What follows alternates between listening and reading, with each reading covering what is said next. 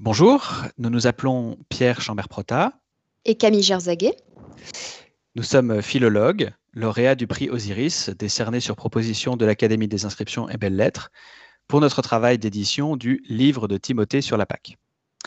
Alors, en ce qui me concerne, depuis le mois de mars 2020, je travaille au département des manuscrits de la Bibliothèque apostolique Vaticane comme euh, scripteur assistant, ce qui correspond à, à peu près à ce que serait en France un conservateur des bibliothèques.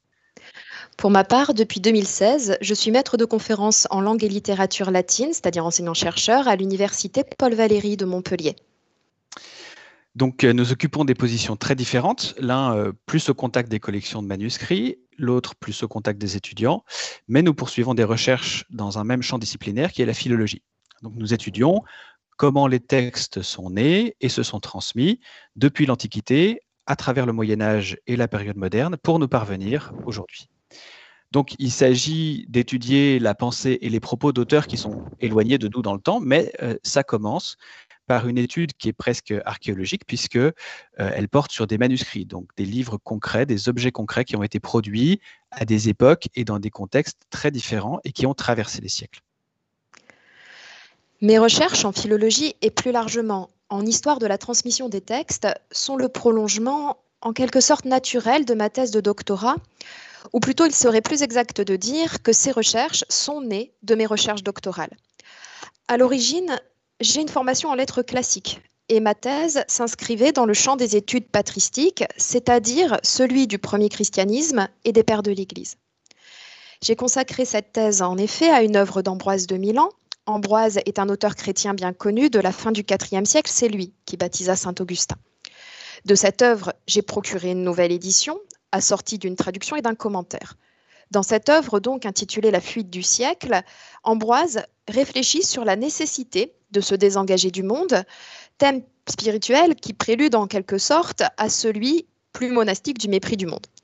Mais en fait, assez vite, mon intérêt premier pour la littérature patristique, ses auteurs, ses idées, euh, est passé au second plan. En effet, en travaillant à l'édition, j'ai été au contact direct des manuscrits médiévaux dans lesquels mon texte avait été copié. Je dis manuscrits médiévaux car il n'y a plus, hélas, d'exemplaires antiques de ce texte. Mais ce cas de figure, si paradoxal soit-il, est en fait le plus courant pour les œuvres de l'Antiquité. Nous avons perdu, dans les aléas de la transmission, les copies antiques et nous n'avons plus que les manuscrits plus tardifs qui datent du Moyen Âge. Travailler sur des manuscrits implique de voyager, c'est-à-dire, je le dis très concrètement, de se déplacer dans les fonds anciens de bibliothèques patrimoniales parfois même chez des collectionneurs privés, cela un peu partout en Europe et parfois même aux États-Unis. Il arrive cependant que consulter le livre, le manuscrit donc, soit impossible, car il est en trop mauvaise état, trop fragile. Et il faut alors savoir renoncer à une étude qui endommagerait de façon définitive ce que les siècles avaient pourtant jusque-là préservé. Mais il arrive aussi que l'on consulte des manuscrits dans des conditions extrêmement privilégiées. Ainsi, la basilique Saint-Ambroise à Milan conserve toute une collection de livres médiévaux dans son archivio.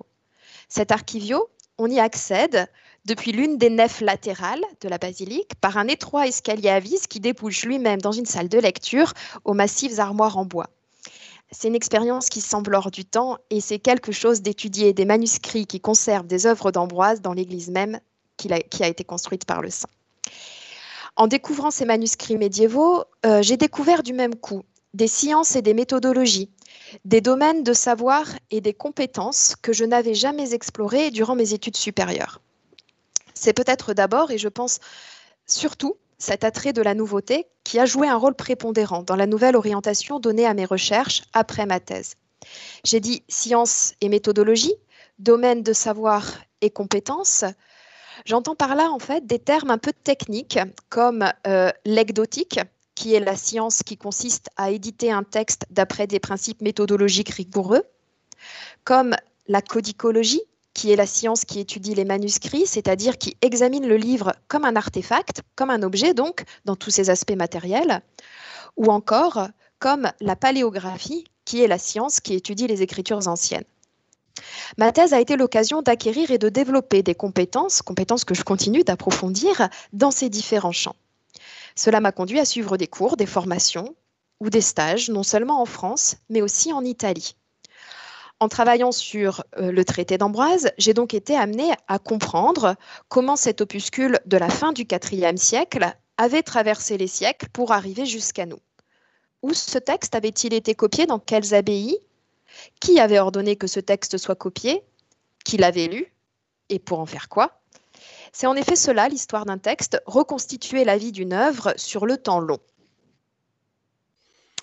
Pour ma part, j'ai également reçu d'abord une formation en lettres et en philosophie antique, donc des disciplines dans lesquelles le texte ancien a tendance à être pris un peu comme un donné dans sa forme méditée.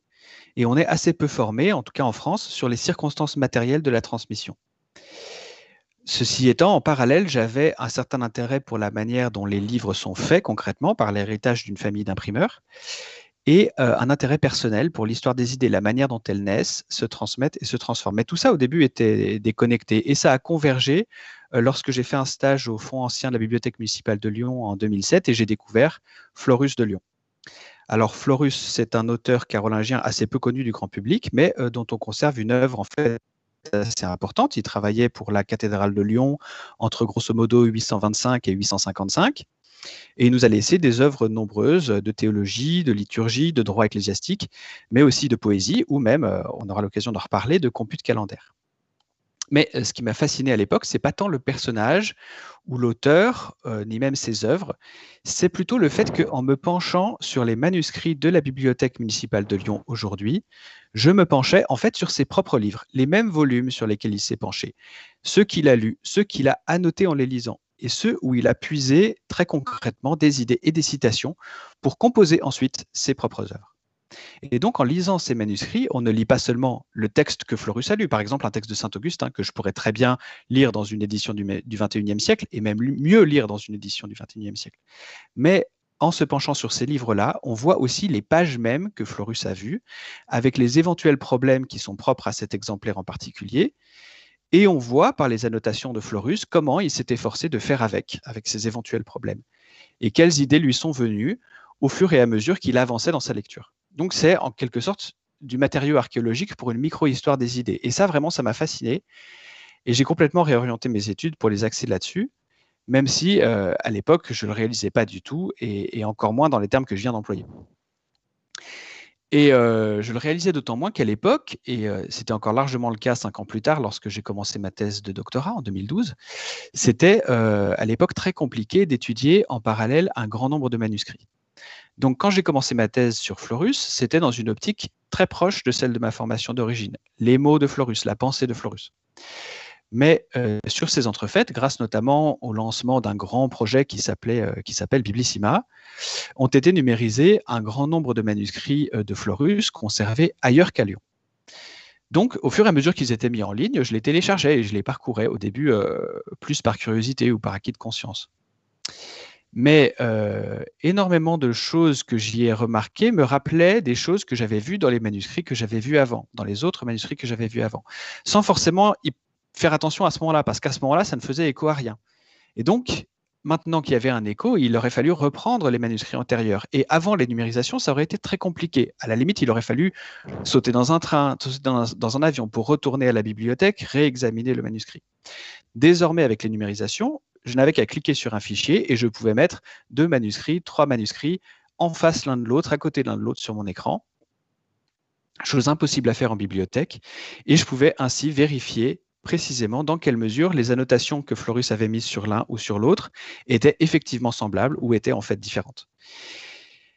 Et c'était la première fois en fait qu'on pouvait confronter, étudier ensemble sur un pied d'égalité les livres de Florus conservés à Lyon avec les livres de Florus conservés à Paris, à Berlin ou à Rome. Et de cette manière, ça m'a permis de mettre le doigt sur des habitudes euh, de travail de Florus que personne n'avait remarqué auparavant. Et donc le sujet de thèse a changé et c'est devenu ça, étudier dans les livres conservés de Florus comment un intellectuel carolingien utilise des livres pour faire des livres?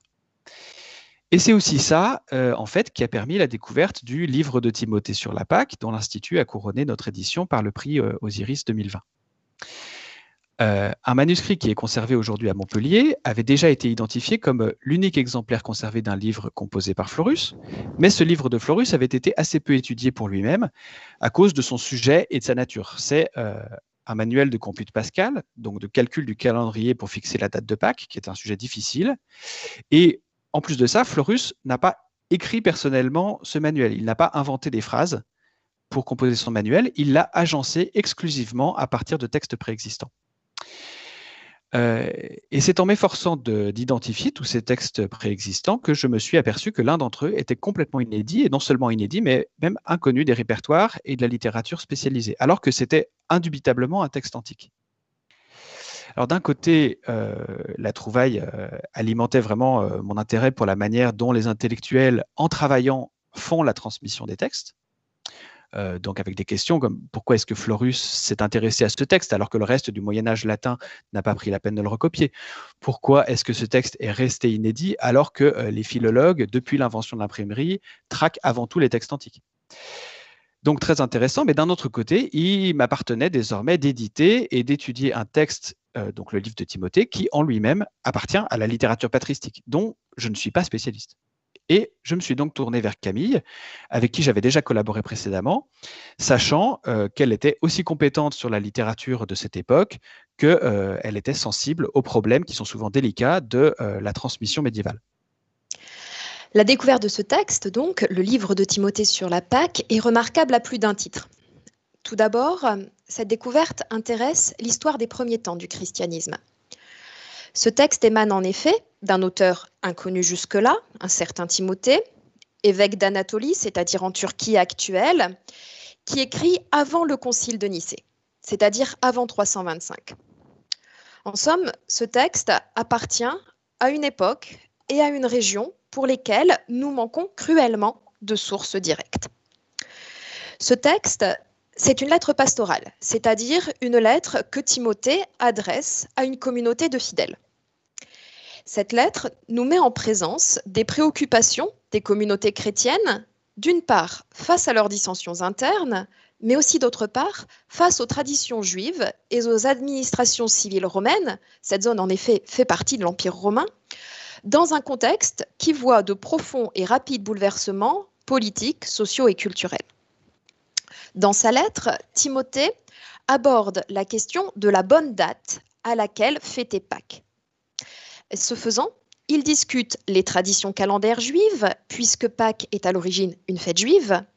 Il fustige diverses attitudes de chrétiens contemporains vis-à-vis de cet héritage. Et il refuse d'accorder une quelconque place aux traditions calendaires romaines pour fêter Pâques à une date fixe, comme aujourd'hui par exemple nous fêtons Noël à date fixe. Ces questions, ces problèmes firent l'objet euh, entre chrétiens d'un accord au moment du concile de Nicée, c'est-à-dire en 325. Et grosso modo, ces questions, ces problèmes s'éteignirent après ce concile. Ce que nous offre le livre de Timothée sur la Pâque, c'est donc une fenêtre directe sur la situation antérieure, particulièrement confuse, passablement complexe, et sur laquelle nous étions jusqu'à présent renseignés presque exclusivement par des sources indirectes et postérieures. En particulier, il documente au moins une coutume chrétienne, inconnue jusqu'ici, qui consistait à séparer par plusieurs jours la commémoration de la scène de la mémoire de la résurrection. La lettre de Timothée euh, jette aussi un éclairage nouveau sur un texte apocryphe, les fameux actes de Pilate. Timothée confirme des témoignages contemporains sur ces actes, mais le problème est que ces témoignages cadrent mal avec le texte qui nous a été transmis sous ce titre par des versions qui sont plus tardives. En attaquant ce texte, Timothée s'en prend avec véhémence à ceux qui, pour fêter Pâques, voudraient se fonder sur ce texte plutôt que sur les évangiles. Écoutons un peu Timothée. Et ceux qui se tournent vers les pseudo-actes de Ponce Pilate, que puis-je leur dire, sinon qu'ils font par la Pâque elle-même une gravissime offense au Christ et à son évangile? Car si ces actes sont authentiques, et les évangiles sont faux, ils sont en désaccord l'un avec l'autre. Qu'allons-nous donc faire? Recevrons-nous les actes et les évangiles seront détruits? Ou bien retirerons-nous les évangiles et les actes seront abandonnés? Si on ne peut leur ajouter foi, ce n'est pas seulement en raison du fait qu'ils divergent des évangiles, mais aussi parce qu'ils n'ont été divulgués sous le nom d'aucun auteur assuré. Malgré toute l'énergie qu'il déploie dans sa lettre, ce fameux Timothée semble cependant appartenir à un groupe d'églises orientales sorties perdants du concile de Nicée, car il promeut dix coutumes qui ont disparu peu de temps après la composition de sa lettre. Donc bien qu'il s'agisse d'un texte oriental, le livre de Timothée sur la Pâque illustre bien les ressorts et les aléas de la transmission des textes dans notre ère culturelle euh, latine. Le texte nous parvient par un seul manuscrit, manuscrit latin, du IXe siècle. Comment donc peut-on déterminer qu'il a été rédigé en grec, en Anatolie, au début du IVe siècle? Alors ses origines sont trahies d'abord par son sujet. Les problèmes agités dans le texte sont orientaux. L'Occident ne les a pas connus. Et d'autre part par les faiblesses du latin, dans lequel on voit transparaître les tournures du grec. Quant à son ancienneté, elle est confirmée par le fait que Saint Augustin, en Afrique, et Grégoire, évêque d'Elvire, en Espagne, connaissaient déjà le livre de Timothée sur la Pâque, dans cette version latine particulière, déjà dans le courant du IVe siècle. Augustin, euh, en effet, a recopié dans ses carnets de notes un passage de la lettre dans lequel Timothée explique à ses fidèles le chapitre 12 du livre de l'Exode dans lequel est décrit le rituel de la Pâque juive.